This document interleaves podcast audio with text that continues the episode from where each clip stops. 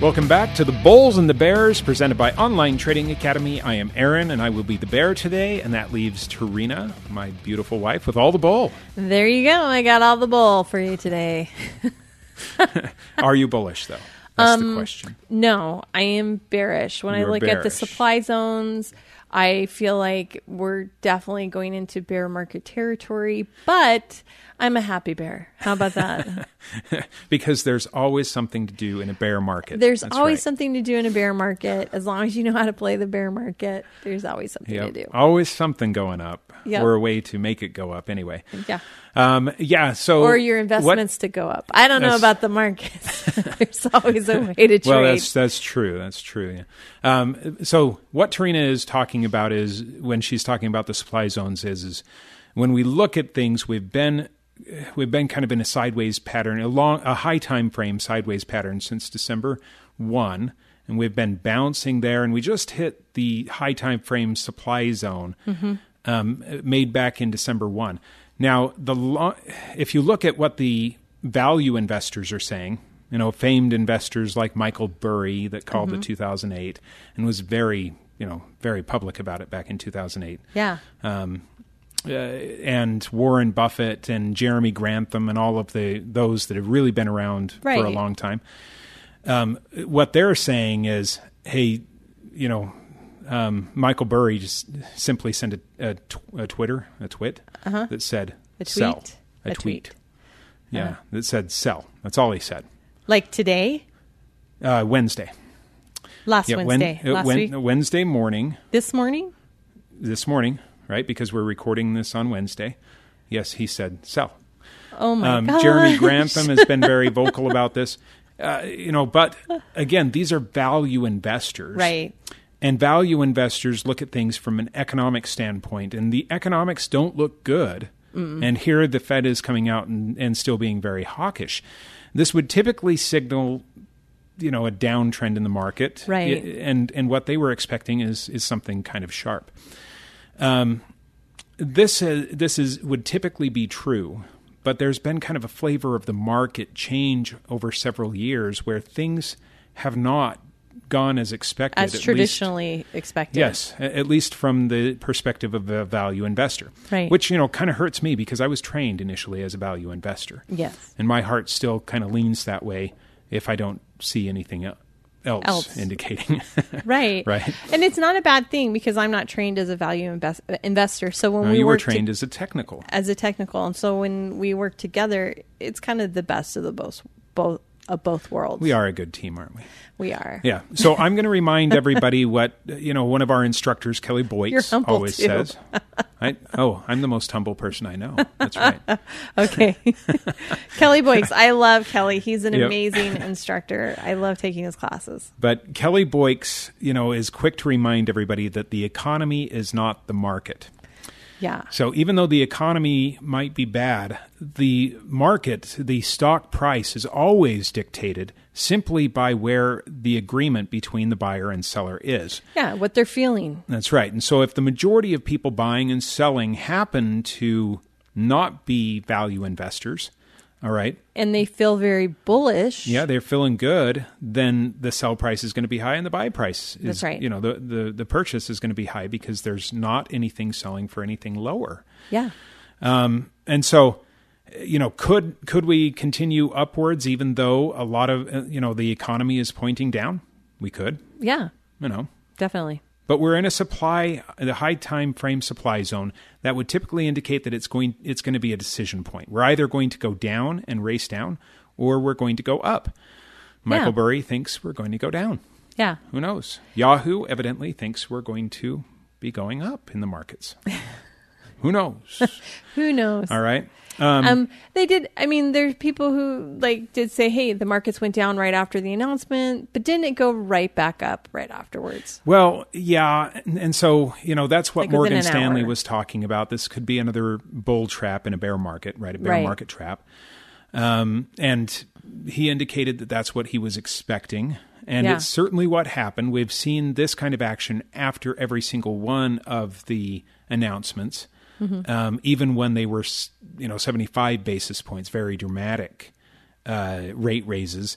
it would go up initially, and, and then it would then it would start its descent the next day or, or two days later, something like that. All right, um, and uh, you know, so this I would I would be more bearish at this point, Mm-hmm. seeing a high time frame supply zone Right. and everything stacked against it. Could I be wrong? Yeah, absolutely. That's That's right. not important. Okay. That's why we have stops. Uh, Well, that's exactly right. All right. The important thing is being able to be prepared for it. And that's something Right. I want to address in this show. Uh, You know, they're, the wealthy get wealthy not because they can predict any better than the um, than anybody else. Mm-hmm. All right. Uh, if you look at eh, here, here's a statistic, a weird statistic for you.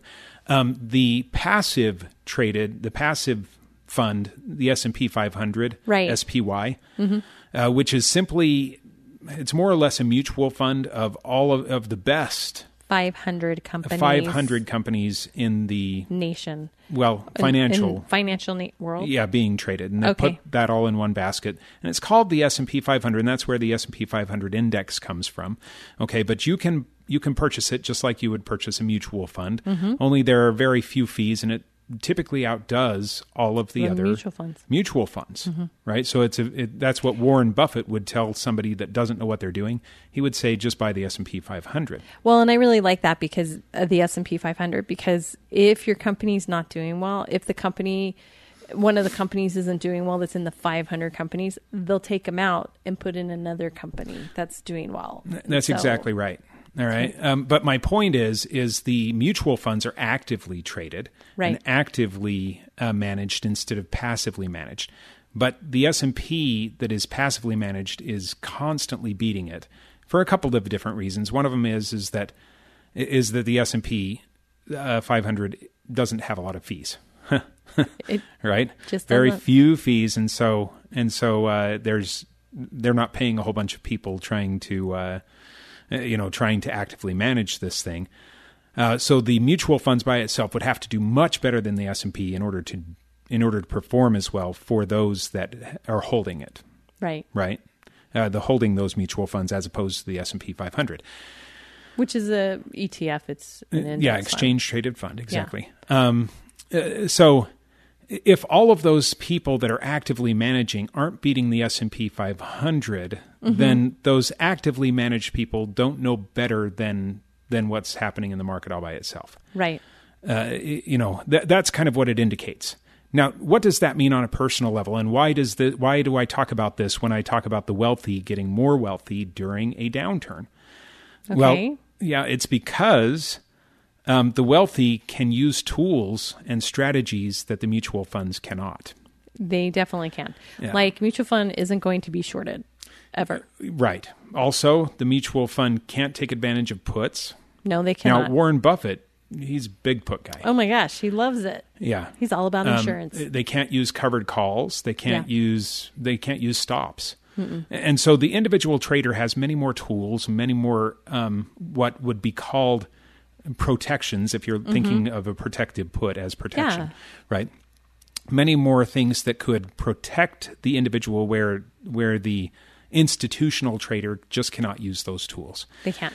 Uh, but the wealthy can Not because they don't want to, but because it is regulated that they cannot do that. right and really they're they're a juggernaut. They're just too big to use some of these tools Okay. when it comes down to it you know.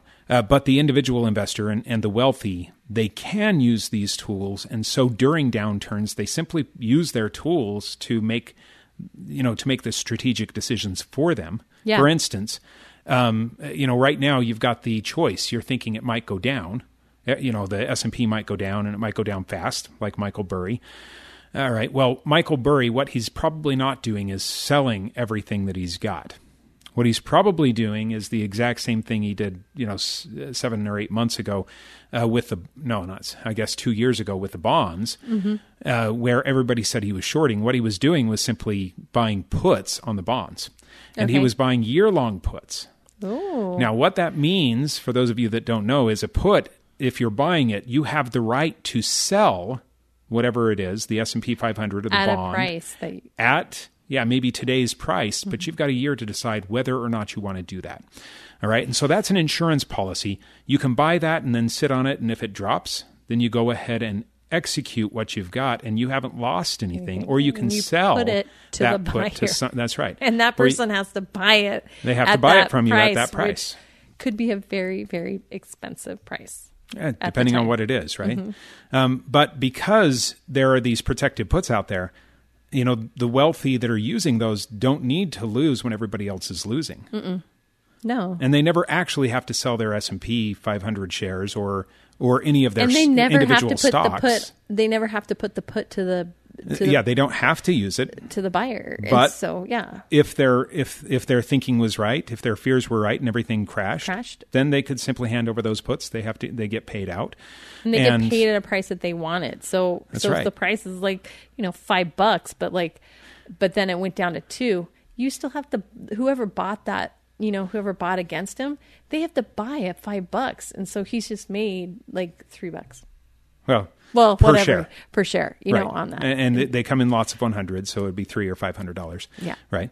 Um, in, that case, In that case, I mean, that's right. just something. Uh, But with the S and P, where it could dive, you know, hundreds of dollars, Oh, then yeah. that that would be much more significant, and especially if you're holding several puts. Right.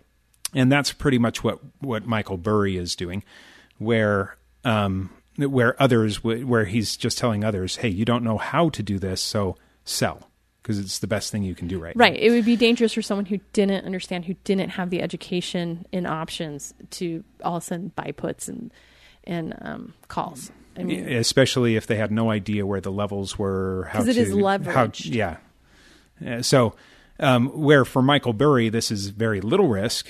For somebody else, it might be a lot of risk. Right. All right, but Michael Burry is is buying protection, and he's simply going to, uh, well, he's probably going to sell off a whole bunch of the puts if it Mm-hmm. does go down. yeah. All right, and that's just as good as as making somebody else buy your Stop. you know buy your stuff really um, at any rate um, so where a lot of these people are saying yeah it's it's probably going to be a ride down Right. and where the general populace is going to get taken advantage of if it does right they're going to lose a lot of value the wealthier investors who understand the tools and rules and things like that eh, not so much they're you know that's why they get more wealthy during a downturn because they understand how to use the tools Well, because they've been educated and they know how to use the tools. So That's right. They understand what's going on. They Yeah. Yep. And so, you know, one of the things that I wanted to bring up is, you know, that I, I've talked about, you know, will the market go up and down and the difference between the value investor and the technical investor because there's been a minds uh, a mindset shift. And I think it's highlighted by this um, article.